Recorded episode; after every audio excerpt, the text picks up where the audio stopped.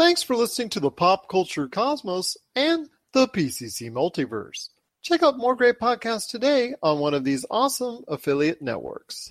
You're listening to a Weeby Geeks Network podcast. You're listening to the E S O Network, your station for all things geek. The Tangibound Network. Check it out. tangibound network dot com.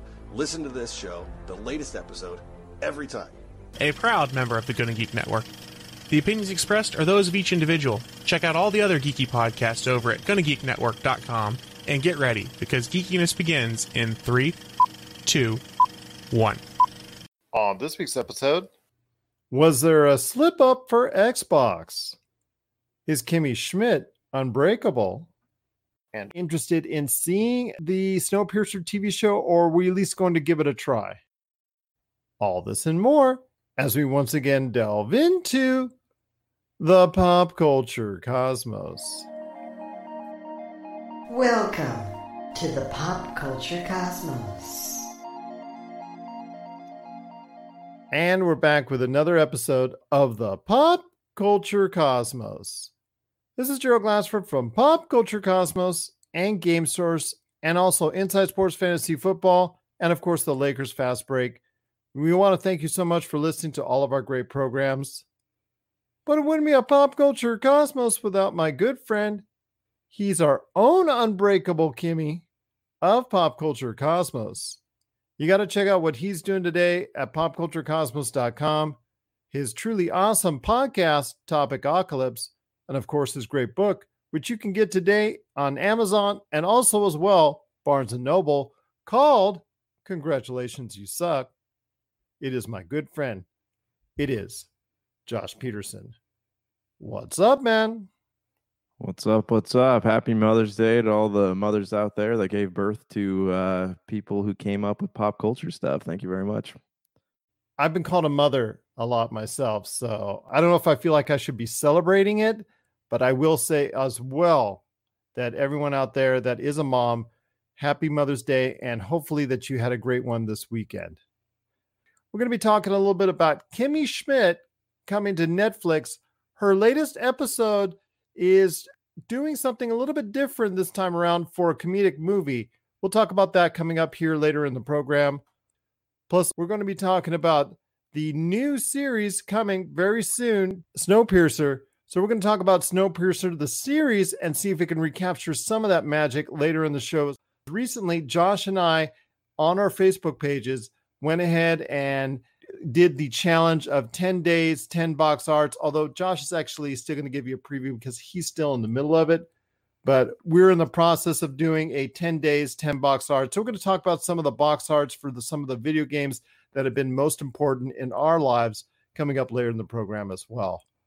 But my friend, first on the list, and you as the quintessential Xbox fan, I know you got a chance to see some of the highlights that was going on with the latest Xbox Series X premiere of some video games that are coming out for the Xbox Series X later this year.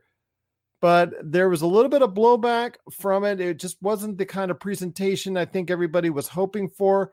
So I want to hear your thoughts first off on the Xbox Series X presentation. Was it everything that you wanted, or did you need something more? I did watch this. I watched it, you know, I, I tried to watch most of it live as it rolled out, but some of it I had to go back and watch later. But, you know, honestly, I I don't know what I was expecting. I, I wasn't disappointed by it. I I was excited to see some of these games. I don't know what everyone else was expecting. I, I you know, this is... Again, this is unexplored territory. Like, how, how do you do an online games conference? I know Nintendo has, has done well with their uh, Nintendo Directs, but those are highly produced things, whereas this was kind of them showing trailers, then having people talk about these games from the from their living rooms or, or offices or wherever they might be isolated. I don't think people have done things like this before, so I, I think it's kind of unfair to say that, like, hey, this is a really bad... this wasn't what I wanted, and, and you know, whatever that might be, because th- this is this is just they're this is the first time they're doing something like this. So, you know, as for the games, I don't know what I expect. Let, let me ask you this: like, watching these trailers, do you feel like the games, you know, these are being played through, I guess, like Series one X processors or, you know, whatever it is. But do you feel like graphics are getting better? Do you feel like we've kind of reached the pinnacle? Because I couldn't really tell the difference between what I see on my Xbox today versus what I was seeing in those trailers.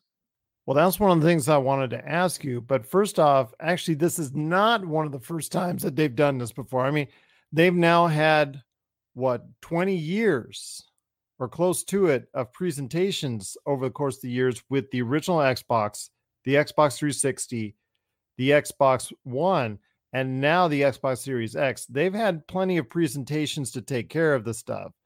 Well, but- hold on. Let me let me like let me clear up that comment. That I'm not saying presentation wise from them giving, you know, like an E three presentation or something, on people presenting something from their living room. Like this is kind of a the this is they've never done something like that before. Nobody has. Eh, all right, I can give you some of that, but the choice of the games. I mean, there were a lot of great games. Obviously, Assassin's Creed Valhalla was the star of the show. And there were several other games that looked really, really good, but it was all cutscenes. And I think that's the problem, is because they promised gameplay first and foremost, that they would go ahead in this presentation and show off gameplay for this next generation, because ultimately that's going to be the thing.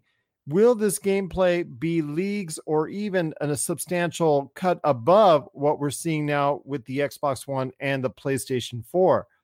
I don't think so. From what I'm seeing as of yet, I did not see a substantial leap. In fact, I just saw something that was just right around what I'm seeing already with the high-end games that are now available, like Red Dead Redemption two, Uncharted four, some of the better-looking games on each system. I didn't see it as a substantial leap over those games. And the lighting, the improved ray tracing, and all that stuff that they've promoted didn't seem to work out even with these cutscenes. But again, it comes down to the gameplay. And that's what disappoints me most, is that there were absolutely zero gameplay in these presentations. And that ultimately will be the decider on whether or not I'm going to buy and spend the money that I have saving up for one of these systems. I didn't see it so far, which is disappointing, because the Xbox Series X is rumored to be at least a little bit more powerful than what the PlayStation five will be. And not only am I not seeing a, a substantial leap over what I'm seeing now with the Xbox One that I have or the PlayStation four that I have, I did not get to see any gameplay. So I'm not sold at all on whether or not I should get an Xbox Series X right away or not. Well, a, a couple of the videos did have gameplay. I forget what the, the shooter was in there, but I mean, it didn't really blow me away or anything. Other than that, like I, I this is they ha- they said that they're going to keep, you know, showing trailers and stuff over the course of the next five to ten weeks or whatever their little campaign is going to be lasting. But I honestly, like, I don't know. I didn't even know that this was going to be a thing until, you know, a day before, so I don't really have time to make my expectations really high for it or anything. You know, I'm kind of hoping the, the the Yakuza thing looks all right. The the uh, what's the the Medium thing? A lot of some a couple of the games look really weird. The Medium one looks looks kind of cool. It has like a Sherlock's Holmes vibe to it. Is it going to decide whether or not I buy the console? Probably not. You know, I'm I'm I'm set on buying it because I you know I I love Halo. I want to play Forza. Like I'm. I'm an Xbox person, so I'm going to buy it regardless. But, you know, I don't feel like, just from what I'm seeing, I don't feel like graphics have made like a, a, a giant leap. But then again, it might be, you know, the monitor I'm watching it on, or it might be like the, the T V I was watching it on. It does, it's, I guess there's a lot of factors in, but I, I mean, I almost feel like we've reached a pinnacle in graphics. So I don't, I don't know like how much better things can get at this point. I'm just playing so I can continue on with some of my favorite franchises. But these franchises will also be available for the Xbox One that you currently have. So you might not have to need to spend close to five hundred dollars. In fact, probably five hundred dollars in order to get that. Just to me, it doesn't seem like a an investment I'm willing to make at this point in time based off of what I saw.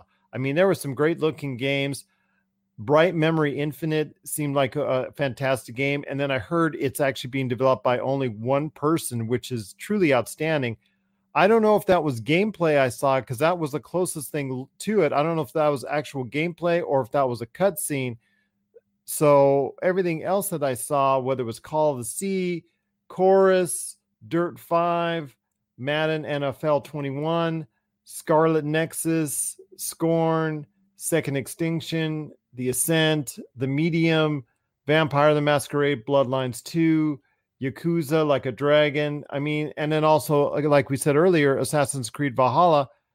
I, I just needed to see actual gameplay. Cutscenes, they're great and all, but they don't impress me anymore. I need to see more, and I need to see gameplay, because that's ultimately what's going to make my decision on dishing out five hundred dollars for a new system. I guess that's true. I, I just like th- this is, I think we're asking a lot for a from a first conference. Like, they're doing a series of these, and they're going to keep doing reveals over the course of the next five to ten weeks. So I feel like we are asking a lot to see something that's going to blow away in the first first act, you know? Like I, I we haven't seen any Halo, we haven't seen any Forza, we haven't seen anything from from Square, we haven't seen anything from uh we saw Assassin's Creed from Ubisoft, but we haven't seen anything from like Ninja Theory. There's there's a lot that's going to be re- to be revealed, and I think that, you know, pinning such high expectations on a first conference, like these are these are third party developers that were showing things off. Like, it wasn't this isn't I don't think that this conference is going to be the deciding factor for people on whether or not they're going to buy the Xbox. And yes, they are going to be releasing things still on the Xbox One, but for how long? You know, I'm, like I said, I'm an Xbox person, so I'm going to buy this console regardless, but I also know that I need it if I want to keep playing Xbox games, because it it's his, historically these, uh, you know, Microsoft, Sony, Nintendo, or whatever, they they only double print their games for so many months after the release, because they want people to upgrade. They want people to buy the new console. So yeah, I can I can play Halo or whatever on my Xbox One, but I'd much rather play it on a new console. And then when something new comes out and they stop printing things for Xbox One, I'll be set. But first impressions with me and a lot of other gamers is important. And actually in life, first impressions often make, you know, the decisions that we make in life, at least first off. And for me, it wasn't a great first impression at all, because again, you and I have been through a lot of E threes. I mean, I've been going to E threes since the two thousands. I mean, I've been going to E threes for a while, C E S conferences. I've I've been watching E threes now for many years as well. So it's, to me, not impressive very much at all anymore when I see a whole bunch of cutscenes. And that's what I know I'm going to get when I go to E three and I see all these press conferences and whatnot. I get a whole bunch of cutscenes, and it doesn't impress me. Actual gameplay impresses me the most. I love it when they do those developer walkthroughs, when the developers come onto the stage and they go ahead and they give you a little bit of walkthrough of a level from the game and whatnot. Those impress me more. Those moments in time impress me more, much more than what I see out of cutscenes, because again, these cutscenes now to gamers are pretty much old hat. We're pretty much tired of seeing over and over and over again, yeah, you've got a cutscene. Yeah, you've got a cutscene, or even footage that you will never actually find in the actual game. I mean, a lot of these cutscenes are just sometimes thinly veiled commercials, and unfortunately, you won't be able to go ahead and actually see what it's like to play the game right off the bat. And that to me is kind of disappointing, because of the fact that, again, you're trying to sell your nearly, or probably will be, five hundred dollars Xbox Series X. And to make that kind of investment these days in the middle of a pandemic, when unemployment is so high and the money that's available is not as much as it was this time last year, that to me is kind of disappointing. You need to make a good first impression, and I'm not sure Xbox Series X did it this time around. Thanks for checking out the P C C, you know, the Pop Culture Cosmos. We'll be back in one moment. Needing an edge for your fantasy football team? Listen to the guys at Inside Sports Fantasy Football for insight that will help you reach your league championship. That's Inside Sports Fantasy Football. Check it out today on your favorite podcast outlet. Let's look at this. Sony has done the same exact thing historically, you know, and we're comparing this to E three. This is not E three, you know, and Sony comes out the gate also just showing cinematics all the time. So, I mean, I think that I know for a fact we're going to get gameplay reveals over the course of the next ten weeks. I don't know what Sony's plan is for the P S five, but like, let's let's hold. I, I'm going to hold off my judgment until, you know, at least three or four more of these little little video things. So, I mean, that's where I'm standing. I'm not going to bash it right away. So I'm I'm gonna I'm gonna hold out. We'll talk about this again in a few weeks, but for right now, I'm just I'm going to silently disagree. Well, I'm not going to silently disagree. I thought it was a very great misstep, especially if you want to go ahead and press gamers and give them a reason to go ahead and jump up to the next generation of consoles. I'm going to be honest with you, Josh. I was leaning before that presentation on getting an Xbox Series X because I was not impressed with what PlayStation five was doing so far. PlayStation five was impressive to me on the previous generation because right off the bat, they were making all the right moves that Xbox One was not. They were going ahead and have the presentation that you were you could share your games and whatnot. That really just blew everything out of the water for PlayStation four and really got them started. And that, you're right, they these presentations for the most part don't always show enough gameplay. I mean, at these E three presentations that that you said we don't want to say it's comparative to, but unfortunately you do have to compare it to. They also show a lot of cutscenes there as well. Gameplay. That's what we want to see. We want to see why I should make a five hundred dollars investment into this new system. You're right. Eventually they'll stop making games that'll cross over between both platforms, but that's not going to be for the foreseeable future until it's not going to be just months. I think it's going to be at least a year, two years, maybe even longer when the price of the system comes down. And for many, that will probably be the time when they go ahead and get it, is not this holiday, but probably the next holiday or the next holiday after. That's when you see the real growth of the units that are out there, especially if it comes down in price. But I, again, for me, making initial buy, which I was really set on doing. In fact, I was trying to go ahead and save some money to corner for an Xbox Series X. I'm now very hesitant in doing because I did not see any gameplay. But you're right. There will be more presentations this summer and later this year for Xbox Series X. So that gives them an opportunity to win over gamers like me one more time that are now back on the fence because of what happened in this last presentation last week. Well, let me ask you a question here. Were you pinning whether or not you're going to buy this on third-party reveals? Like a like the uh, a thirty minute game conference with third party reveals. That's what you're pinning whether or not you're going to buy the Xbox on. I'm not saying pinning on it, but it would greatly influence that decision. It would make me excited for it because right now I'm not excited for the next generation as say I was a few years ago back in twenty fourteen, I believe, when the PlayStation four and Xbox One came around. I mean, PlayStation four had that that E three conference that just blew me away. And then Xbox One later on, once I saw the gameplay from Xbox One and PlayStation four, I bought a PlayStation four right off the bat. I didn't buy an Xbox One right, right off the bat. But once I started seeing gameplay of some of the games, I actually got interested in buying an Xbox One as well. So to me, it would have weighed heavily in the favor of doing so. I'm now I'm holding my bets because you're right. Right now, I don't see a substantial leap from going from one system to another. Okay. I mean, I, I, I agree. I'm not excited about the next gen either. I, I would rather not go spend, you know, four or five hundred dollars on a new console. Uh, I, I honestly, like I'm, I've repeatedly not been excited. Like when the, when the Xbox, I was excited when the Xbox three sixty came out, but I mean, I, I haven't, I wasn't excited about the Xbox One, wasn't excited about the P S four. Like these were just things that I felt obligated to buy as a gamer.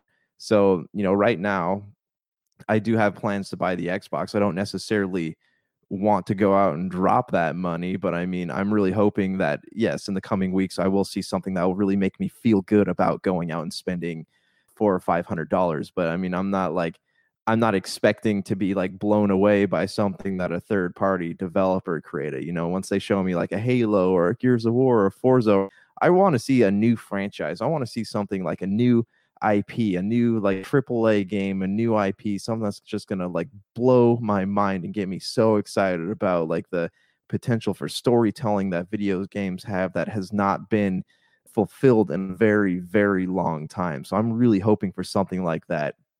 And who knows, maybe Sony's going to be the one to deliver that. But I mean, I just like, I, I know in the coming weeks, we'll see something that's going to be just breathtaking. And I don't, I, you know, I'm not expecting that from a third party developer, but I'm not going to like hinge my purchase decisions on, you know, something that's just, that's, this is a buildup, and I know that. So I'm not going to like say, I'm not going to buy this Xbox just because I didn't like, you know, such and such. I'm like really hoping for something more soon.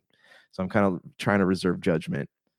Well, I'm not saying that I'm not going to buy an Xbox Series X. I'm just saying as of right now, after the presentation, I'm not going to buy one right away. I'm not going to go out on midnight whenever it comes later this year and go ahead and buy one because of the lack of gameplay that I didn't see at this presentation.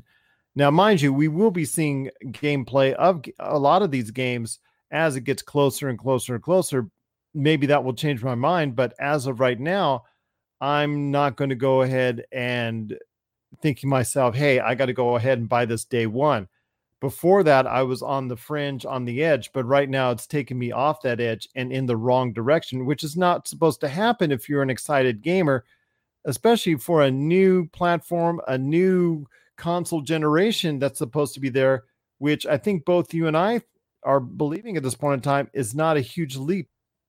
Yeah, but I mean, again, that's uh, we're it's not it's these are third party developers, not to say that they don't have a certain standard that they should stick to. But I mean, there's not power to make games as good as a, a first party developer. These are kind of like the indie game. I'm not indie games, but, you know, these are, are smaller games. So, I mean, I, I'm not I wasn't expecting to be like blown away. But at the same time, yeah, it does kind of worry me that we're paying some you know so much money for another Xbox One or another P S four, just slightly more powerful. Assassin's Creed is not an indie game, my friend. Assassin's Creed Valhalla was supposed to show gameplay at this presentation and didn't, and that's a big, huge game. And third-party games often are better rated, more highly thought of than the first-party counterparts. I mean, there's a Last of Us, there's an Uncharted for PlayStation that does really well, that's held in high esteem. And then for Xbox, Gears of War and Forza and Halo, they're all held in high esteem. But it's the third-party software that often pushes the limits of these systems, but also pushes the sales for these systems as well. Yeah, I, I get that. But I mean, you know, you go to, we're, we keep talking about E three. You go to E three. What do you see? You see these, these, the triple A titles. You see the Uncharteds. You see the Gears. You see the Halos. You see the, the Final Fantasies. Like no one ever, no, no one ever watched a trailer for Ori and the Blind Forest and said, you know what, that's going to be the one that's going to get me to buy the Xbox One. Or no one ever saw, watched a trailer for, uh, you know, Dreams and and was like, you know what, I'm going to buy a P S four because Dreams looks awesome. These are, are games that people who had these consoles already are like, you know, I'll, I'll check them out. And that, that was what, you know, they fell in love with the game and, and so on and so forth. But it's not, I don't think that those, those games have ever been the deciding factor. Like I loved Hellblade, Senua's Sacrifice. Like, you know, I've talked about that a lot. I've uh, the P S four, like I, my P S four collected dust until I played Hellblade, and that's what made me want to play more P S four games. But it wasn't, I didn't see the trailer for Hellblade and wanted to be, and went out and was like, okay, I'm going to buy a P S four just so I can play Hellblade. I don't think that those third-party games are really big deciders for people who are going to be buying consoles. One of the other things that they were talking about, which could be a distinct advantage over the PlayStation five that comes out, because Sony hasn't mentioned it yet, whether or not they're going to follow that type of system, is the smart delivery. So I'm going to give Xbox credit on this before we finish our conversation for today. And by the way, when you said Dreams, it was kind of funny because I'm thinking to myself, okay, this is a game that was promised, I think, at the beginning of the console generation and only came out at the very end. And I think that should have been saved for PlayStation five. But the smart delivery system, that was what was promised, something that was going to be one of the features that Xbox Series X would have. And if that holds true, I want to go ahead and tell everybody out there, this might be the deciding factor between the Xbox Series X and the PlayStation five, in that there's going to be a, a ton of games that you can buy now on your current generation and will be able to be carried over into the new generation with a new gen version of it given to you at no additional charge, or maybe in some cases a very small additional charge. But the smart delivery system seems to be something a lot of people are interested in. They showed it off very well, and for that I, I appreciate. And it looks like it's something that it's going to be a kind of a seller for a lot of these systems, at least for the Xbox Series X. I don't know if PlayStation five will have such a similar system, but if it doesn't, it's going to lose out in the long run in this next console generation. You know what I think is the biggest Achilles heel of new consoles is that they are meant to be these powerhouses, right? And like I'm having this issue right now where I can't play my older consoles on newer T Vs. Like they don't, they make these adapters, right? Like I've been trying to play Nintendo sixty-four on my, you know, seventy inch L G smart T V, and I can't do it because the T Vs have become so damn smart that they will not down convert signals anymore. And everyone always says, oh, hey, we bought these converter boxes and you can use this H D M I cable. And those don't matter. It's just, it's the fact that as T Vs get better, these consoles are unable to adapt. And I think that's a big flaw because who knows, five years from now, maybe we'll have titanium plated H D M I cables and we won't be able to run the Xbox One. Like this is a, a big flaw. Like if they want gaming that will truly last, I think they need to do something where like you can play your older consoles on newer T Vs. Like they need something, though the technology changes, they need to be able to, like, I don't know, make it so you can go back and play these. I don't know if I'm the only one who's ever had that problem, but like I just I, I feel like consoles, they need to make it so it can adapt to newer technologies. Like I don't know how they would do that. Maybe I'm just talking out of my backside, but I don't know. If I could ask for anything out of a newer console, I would ask for the ability to still be able to play it twenty years from now. And that's what the Xbox Series X does have in its back pocket, is that they've said from the get-go, and I'm hoping this will still be the case, that you can play all of your Xbox games, even way back to the original Xbox, on the Xbox Series X. Now, I don't know if they're going to hold with that backwards compatibility because you saw what a nightmare it was on previous console generations, trying to write the code and trying to go ahead and... and manipulated so you it can play on a newer generation. And I remember Xbox was le- releasing like two or three a week, and finally it released so many of the original Xbox and Xbox three sixty games, and it was able to go ahead and and play a lot of those games. But Xbox has said for the Xbox Series X that it will be backwards compatible fully down to the Xbox. I don't think Sony's going to do the same, so that will be an advantage for Xbox as we go forward.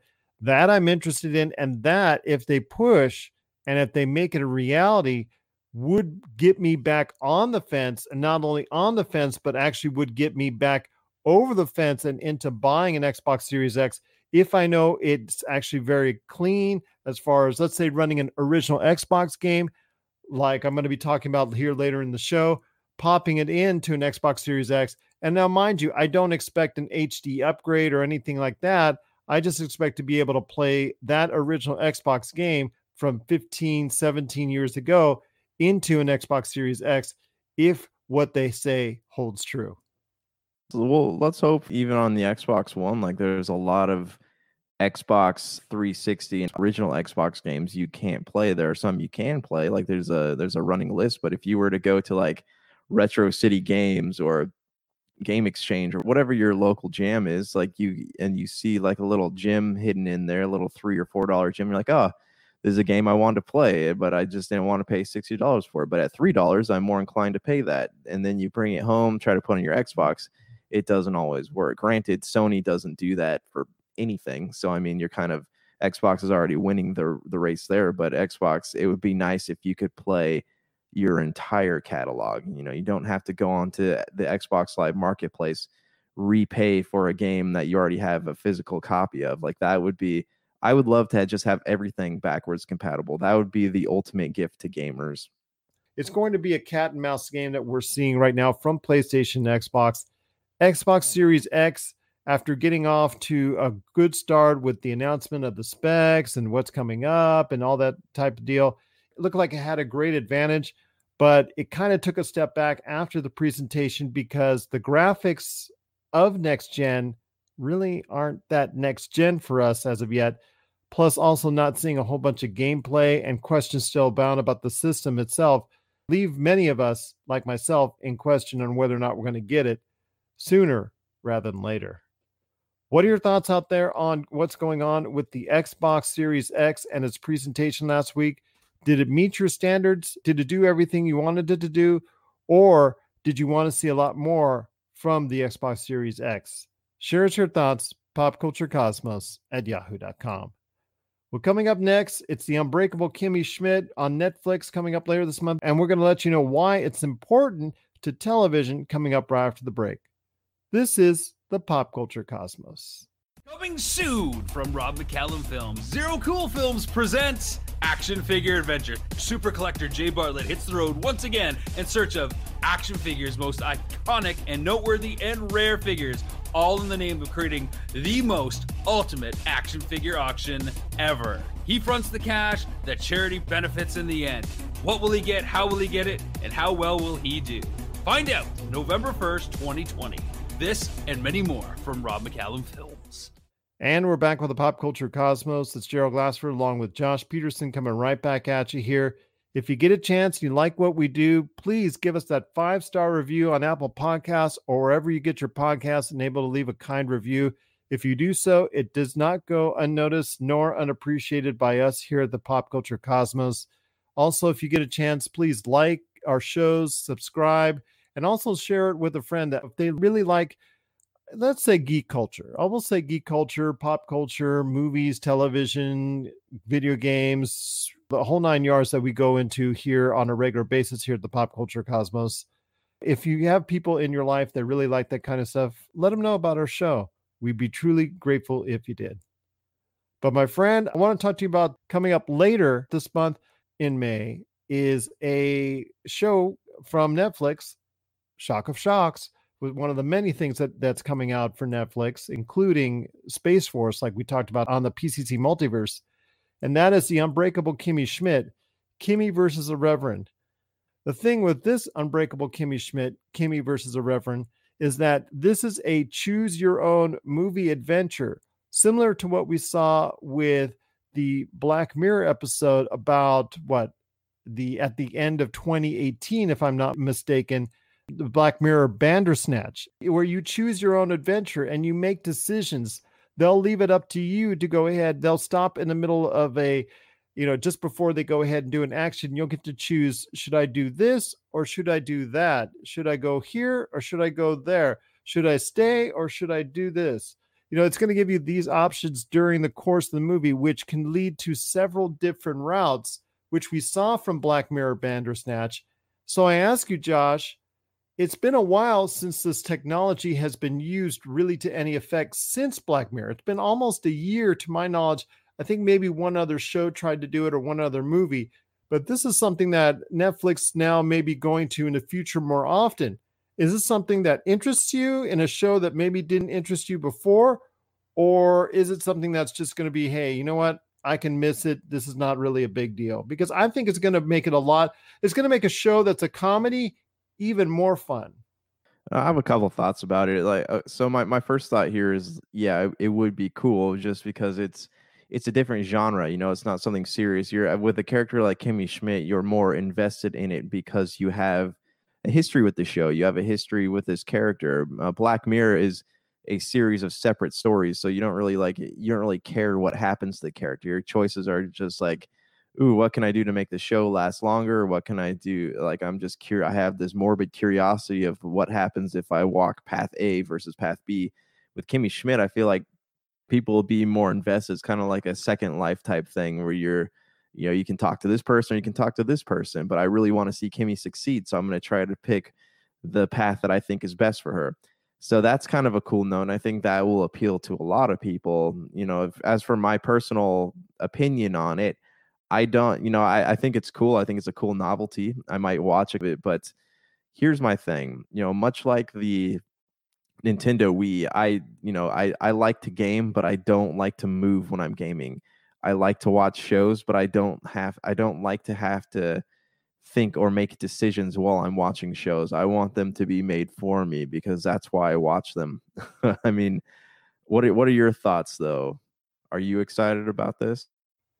I actually am. I'm just, well, first of all, I'm actually picturing you like a couch potato, just go ahead and just diving and being enveloped by the sofa as you watch a movie. It's kind of funny, right? You know, oh yes, yes. You know, on the uh, once every every five years, I get to do that. Yes, exactly. Once every five years, you get to do that, indeed. But I will say that to me, it makes it more interesting. Now, let's put it this way in context. Unbreakable Kimmy Schmidt, if you've not seen it, is a multi-Emmy award-winning show. It's a very highly thought of show by the critics.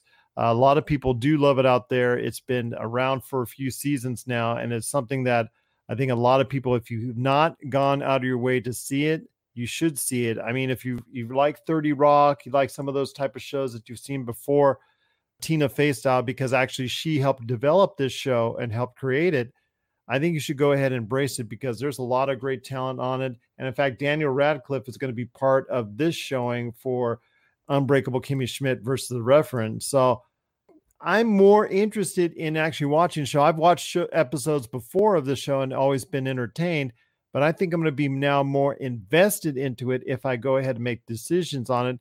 But it shouldn't become an every episode thing. I think every now and then it should be like a novelty.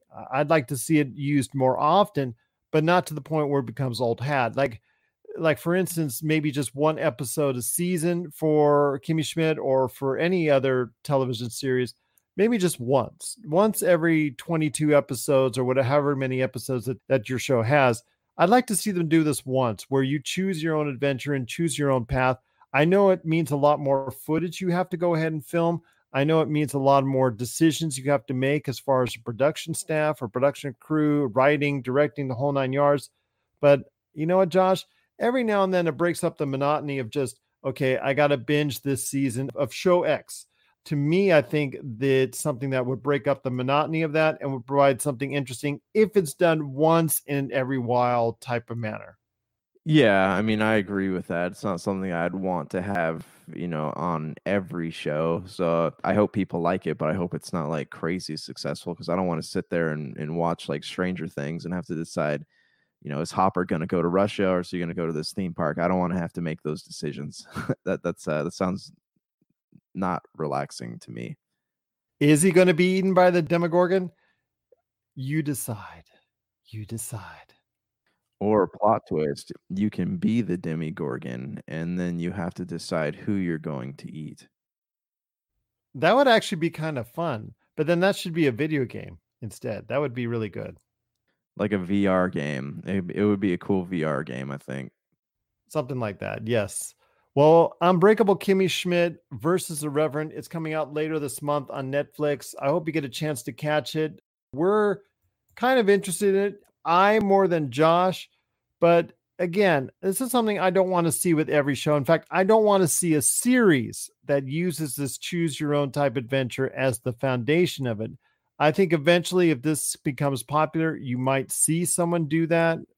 I'm not sure that exactly would be the best scenario, but I do want to see it out of some type of series.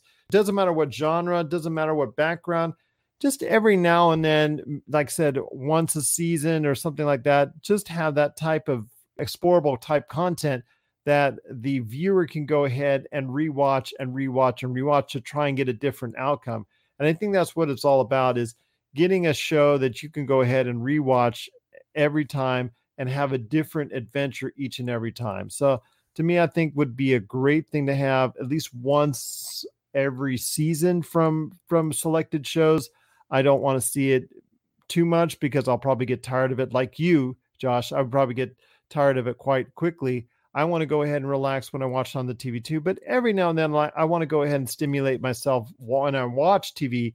So I'm hoping that Unbreakable Kimmy Schmidt versus The Reverend, which has gotten high reviews already in advanced screenings, is going to be something that a lot of people will enjoy. We'll have to wait and see, but I'm excited for it. And I'm hoping this type of way of storytelling won't become something that we won't see for another year, year and a half. Hopefully we'll see it every now and then pop up as something to provide interest to viewers out there like you and me. What are your thoughts up there on the Unbreakable Kimmy Schmidt versus the Reverend and its style of storytelling, similar to what we saw in Black Mirror Bandersnatch, where it's a choose your own type adventure? Share us your thoughts, popculturecosmos at yahoo dot com. Also as well, Pop Culture Cosmos, Humanica Media, and Game Source on Facebook, Twitter, and Instagram as well. You're listening to the Pop Culture Cosmos. Well, my friend, I wanted to ask you real quick, Snowpiercer. I know you saw the movie like I did. What were your thoughts on the movie with Chris Evans and Tilda Swinton? Uh, it was good. I, I enjoyed it. I, it kind of, you know, it had a, a dystopian feel to it. And like, I'm always up for watching those types of things. And it was really one of those, what really drew me not drew me into it but like made me want to keep watching is the fact that like this is interesting. How do so many people live on a train? You know, what is what does that look like? The upper class, what what do they look like? I like I love the idea of things being broken up into the class system, but most of all, you know, I, I love this whole uh you know seeming class war that's happening on a train. Like, that's a very interesting concept. I enjoyed the movie. It, it It didn't provide me with like the the closure I wanted, but I mean, I guess that's typical of a dystopian film, but I enjoyed it. It's just something, I don't know if I'd go back and watch a T V show of it. I don't have that, that much time. I didn't like it that much to dive into that world for extended periods of time, but it was a good flick. What were your thoughts on it? I really liked it. I thought until I saw Knives Out that it was the best non-Marvel Chris Evans performance that he's ever had. Knives Out was a great movie. I just watched that a couple of weeks ago. It's a really, really good movie. It's not something I'd watch over and over again, but it was a really well done film.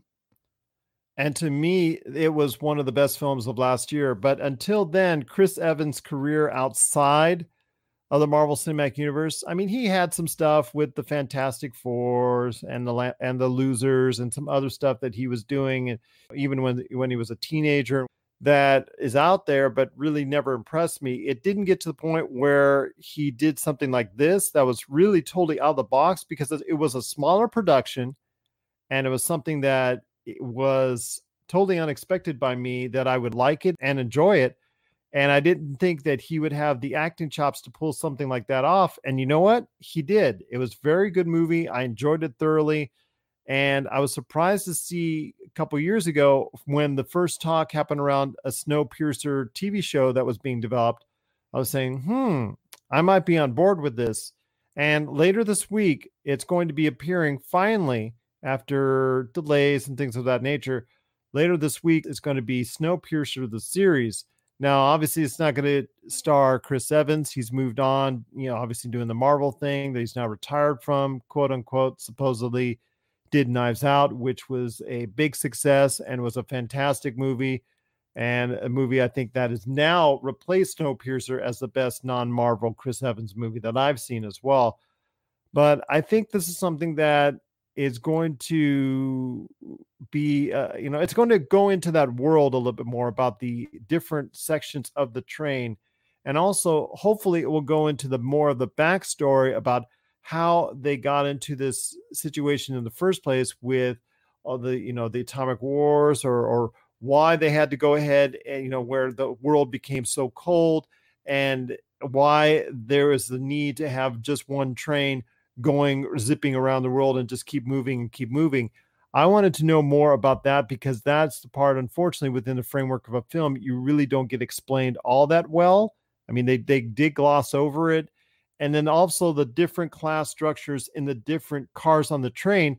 That to me is something I would like to know more about as well. And with the series, you can find out more, much more about that in detail. And I'm hoping they'll delve into that outside of just the dynamic between the Chris Evans character and the Tilda Swinton character, who are being replaced by all new characters. So I want to ask your thoughts on this, my friend.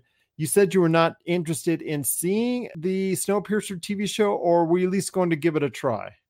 I'll watch an episode or two just to see if it hooks me. But if it's if it doesn't, it's not going to be one of those shows that just because I like the movie, I'm going to drag myself through a series of it. Like I, I could watch the first Snowpiercer and be fine with nothing else.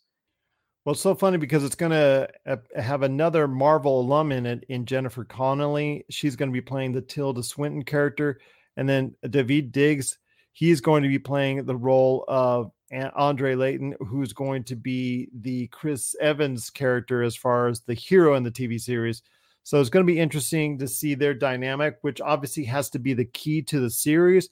But going into more of that world, going into more of why it happened, how it happened, and also the situation that they're now in, I want to see more of that develop. And it, it, I think that will be the key on if Snowpiercer, the T V series, is ultimately going to be a success or not, and to see if they can extend it to even more seasons. So, and, and also that it's appearing on T B S, which new series are really not that familiar with on T B S. T B S usually plays a lot of other stuff. So I'm excited to see how T B S is going to parlay a new series like this that's been given to them. And the fact that they didn't put this on T N T instead kind of uh, makes it very interesting. So I want to see how that works out. But one last question to ask you on Snowpiercer before we head on to other topics is, okay, do you ultimately think Snowpiercer is a big enough property to garner enough interest and garner enough success that will be something people want to watch right off the bat?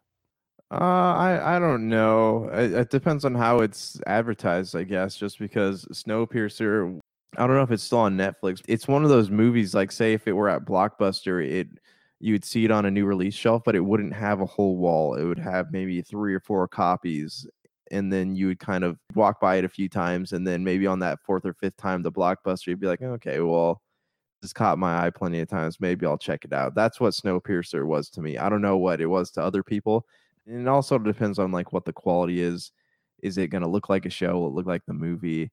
There's a lot of factors involved. And again, Snowpiercer, it's something that it took me a long time to want to watch it. So it's not something I'm like super stoked about. So that is Snowpiercer, the T V series. It is coming to T N T later this week on the seventeenth. So if you're interested from the movie standpoint, if you gained any appreciation for the film, because I thought it was a, a really good movie. I mean, it was something that I think a lot of people really got into. Later on, it, it picked up a lot of steam as a cult classic because it was a smaller film at the box office, but it really gained a lot of notoriety and interest when it went to D V D, Blu-ray, home video, and the like. So much so that it garnered this T V series that's going to be made and patterned after it. So if you get a chance, at least give it a shot. It's coming out later this week on the seventeenth, and that is Snowpiercer coming to T N T. And we're looking forward to at least giving it a shot on Snowpiercer, the series. We'd love to hear your thoughts on Snowpiercer, the T V series. PopCultureCosmos at yahoo dot com.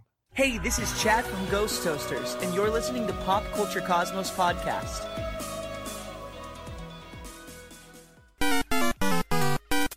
If you're tired of sifting through flea markets for rare and unique games, we can help. Retro City Games in Henderson, Nevada, only five minutes from the Las Vegas Strip, has all your favorite gaming staples, classics, and a wide selection of rare games with new stuff always appearing on our shelves.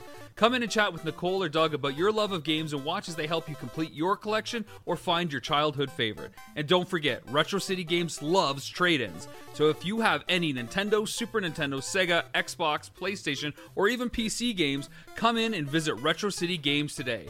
Welcome to the new metropolis of gaming, Retro City Games. Well, my friend, before we head on out, we got to talk about something that you and I were challenged to do. Actually, I challenged you, but I was challenged by Rob McCallum, and that was box art. ten days of box art of video games that have shaped our lives in some form or fashion and shaped the way we are as gamers. So I want to hear your thoughts first on the ten box arts. Now, these are not the, your ten favorite games per se, because my list is not exactly, it's almost my ten favorite games. And in fact, many of these games are my favorite games of all time, but it's not one hundred percent the ten favorite games that you have in your library. These are just the box arts that you showed on your, your social media of the ten games that most influenced your life as a gamer. Okay, so I will start with my number ten, which is posted on my Facebook page here. Armed and Dangerous. This was the first time that I played a game that was made by LucasArts that was not Star Wars. And it's also the first time I realized games could be funny. You know, games didn't have to be serious. They didn't have to be just kids games. Like, they could be funny for adults too, and they could have action and comedy. Like, they, my idea of a video game was was stuck in a box until I played Armed and Dangerous. Number nine, I got Legend of Legaia. You know, that was one that was kind of a good, like, after I played Final Fantasy seven, I it left a hole in my heart, right? Like, I needed, there was no other, I need a new fantasy game. I need a new role-playing game to play. And, you know, I, I tried a couple, wasn't really happy with what I played, but Legend of Legaia really kind of filled that that gap for me. I remember I bought the game, and then I traded in because I was dumb, and then I ended up having to pay, you know, forty dollars to get it a couple weeks ago. So Legend of Legaia is my number nine. Sonic two is at number eight. Sonic two is actually the first game that's not on a handheld that I ever played. I remember going over to my neighbor's house, playing Sonic two, doing the the multiplayer, the two-player mode where you race on the little half-pipe looking things, or you go through the Emerald Hill Zone or the Casino Zone, which was crazy hard. That's number eight. Number seven, I got Halo. Who doesn't love Halo? Halo was the first non-role-playing game that really immersed me into the story and made me interested in, in an entire universe so much that I went out and bought, not bought, but I mean, I I read all the novels and I bought all the magazines. Like, I was really enveloped in that world. Streets of Rage, I remember playing, you know, being a kid, having friends over, playing the the two-player mode on this. Like, it, it was just this arcade-style brawler. Lots of fun. I do plan on getting Streets of Rage four, but Streets of Rage, classic franchise, classic Sega game. You know, I love that it it's still, like, holds up today and people are still wanting to play them. You go to like the uh, adult arcades, like where they have bars and stuff, and there's always Streets of Rage arcade machines there, and I love that. Bomberman sixty-four, this is a, a game, like, this got me interested in Bomberman. I don't know, it's just a fun game, light tone game, easy to play, it just all all kind of a good time. Forza Motorsports two, like, this was outside of Gran Turismo, this was like the the one of the racing games that kind of like got me into racing games. I remember like spending hours on this game with my brother and Big Dog and Brian Kane, and like we'd create these custom paint jobs, and we'd had like give we buy cars, paint them with the most ridiculous, sometimes like not very appropriate things. We gift them to each other, and we play these games where it's like cat and mouse, and you had to drive the car the person gave you. And uh, like so, cat and mouse is where you have someone in a really slow car and then someone in a really fast car. And the, the point, you have to get your really slow car to cross the finish line before the other person's, and you kind of like crash people. Star Wars Shadows of the Empire, and that's one I spend a lot of time on playing Nintendo sixty-four as a kid. Uh, Elder Scrolls five, Skyrim is my number two pick. I love games that kind of fully immerse me into the world. Last but not least, Final Fantasy seven, because that is kind of the game that the def- define my uh, interest in games. You know, it's just, it's a wonderful game. I'm playing the remake right now. Tell me what yours are. For me, it starts off with Pong. Pong is something that I was first given to as a very young kid, and I, my sister and I just loved the heck out of it. And really just that got started for so many people out there at that time into the world of video games. And then it evolved obviously into the arcade games, and then we got into Atari twenty-six hundred, and you know, the rest is history. So Pong is, for many people that are my age or maybe even a little bit older, one of the places that they would tell you what started their love for gaming. Also for me, the Uncharteds have been a great influence in my life as far as the enjoyment I've had from a narration standpoint.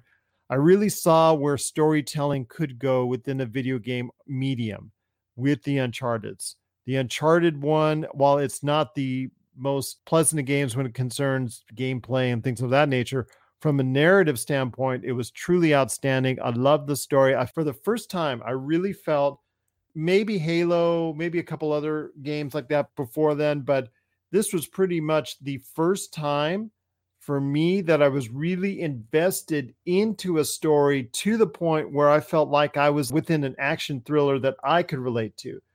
I mean, I played Halo and just had so much fun with that game, and obviously some others over the years, but it wasn't until Uncharted Drake's Fortune, which I could really just invest myself into the game and felt like I could go ahead and be like Nathan Drake and have that kind of adventure. And then Uncharted two and Uncharted three for me are two of the best games that I've ever played on any system anywhere. So that to me was the Uncharted's just so so very much of an influence on my life.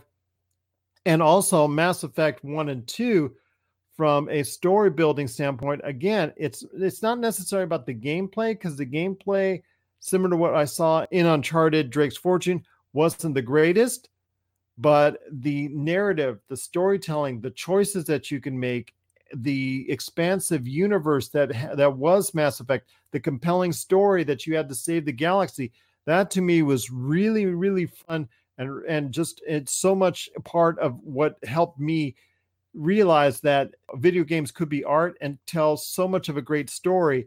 I was just so intrigued by it that I'm hoping to see more from the Mass Effect universe, even to this day. I mean, you see the stuff in my studio, you see that here as far as from Mass Effect and Uncharted on narratives, you see that artwork here and all that. You know why I love the game so much, and that's why it's influenced me so much as a gamer. Doom, I've talked about this before on the show. I think that goes back to the, my time in special effects when I was going ahead and, and having LAN parties with fellow crew members in Hollywood it, while I was working for a special effects company, and just so much in the way of great times about how a multiplayer game could bring so many people together. I mean, the same can be said about Halo two. Halo two's multiplayer was so groundbreaking. The matchmaking system was unlike anything we had really seen up until that point in time.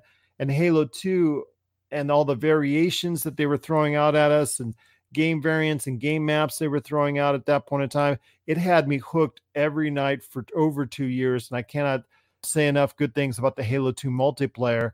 Also, thirteen on Xbox, another great narrative. You have amnesia. You didn't know if you killed the president or not. So you're trying to go ahead and, and unwind this story from a first-person narrative. The cell shading was a different look for this game, so it was a great influence on my life on how narratives could really dictate how a video game could be played. And then Gears of War is also a big influence on my life, because of the fact that when I was running the video game stores, to me, it was something as a team-building experience with my crew after, you know, because always we would talk at the store, hey, you're going to be online tonight? You're going to play some Gears tonight? You're going to play some Gears? To me, that was just such a wonderful experience when I went online and I heard all my staff there and ready to play. And we would play to all hours of the night in some Gears of War, because the multiplayer was just so fun to play. And I enjoyed it thoroughly. And, and I will always remember that as good times as part of, uh, you know, me being a part of that team building experience. So those are some great game memories that we have from the box arts that we've been showing off. Here's a challenge to everyone out there. Go ahead on your Facebook or Instagram or TikTok or wherever social media that you use and show off ten box arts from ten video games that you love that has been most important in your life. And then go ahead and challenge on each of those ten days someone new, that so they can go ahead and share the love for video games as well. We offer that challenge to you, and we hope you take it upon yourself to do it. And if you do, let us know. PopCultureCosmos at yahoo dot com. Also as well, PopCultureCosmos, Humanica Media, and GameSource on Facebook, Twitter, and Instagram as well. Well, my friend, it's been a great episode. Coming up next on the Friday episode of the P C C Multiverse, I'm hoping to have on Marcus de la Garza, who's going to be talking about NASCAR coming back online again for next weekend. They're coming back for real racing, so we're going to talk about that. And also as well, how the series on iRacing went over to the general public. We're going to talk about that. Also got some more great stuff coming up, including our countdown list starts for the top one hundred movies that you chose out there. So this is going to be the top one hundred movies. We're going to start off with numbers ninety through one hundred on our top one hundred movie list. You excited, Josh? Oh yeah, excited to see some of these picks, see uh, you know what my thoughts are on them, see what I didn't expect to make the list. I am really excited. Yeah, I'm excited about it as well. Uh, there's some movies out there, once you take a look at the entire list, because you and only you and I, only you and I right now have the entire list. There's going to be some movies that are going to surprise you. Rest assured, there will be. But my friend, it's been a great episode. I cannot thank you enough for joining me. And again, if out there, if you get a chance, please give us that five-star review on Apple Podcasts, or any questions, please hit us up at Pop Culture Cosmos. Well, last thing, hope everyone had a happy Mother's Day this past weekend. Also as well, please stay safe, stay healthy, and keep listening to us right here at the Pop Culture Cosmos. So for Josh Peterson, this is Gerald Glassford. It's another beautiful day in paradise right here in the Pop Culture Cosmos. We thank you for listening. And here's hoping you have yourself a great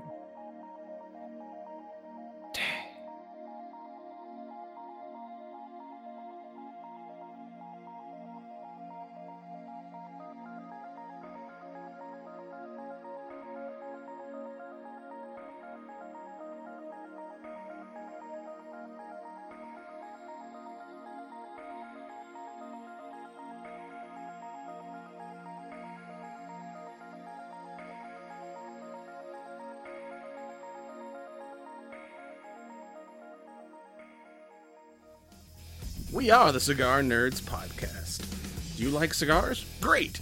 We review cigars while talking about movies, T V shows, science, and pop culture news. What? You don't like cigars? Great! Because we also talk about science, movies, T V shows, and whatever's going on in the news. It's what we do. We smoke cigars, and we know things. Find us on cigar nerd podcast dot com. We're also on the E S O Network. You're listening to a Weeby Geeks Network podcast. This has been a broadcast of the E S O Network.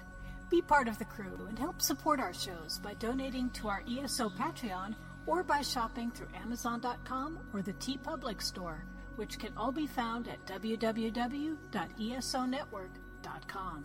The E S O Network, your station for all things geek. Tangent Bound Network. Let your voice be heard. tangent bound network dot com. Thanks so much for downloading the Pop Culture Cosmos, and stay tuned as more great podcasts are on the way. Thanks again for listening to us here at the Pop Culture Cosmos.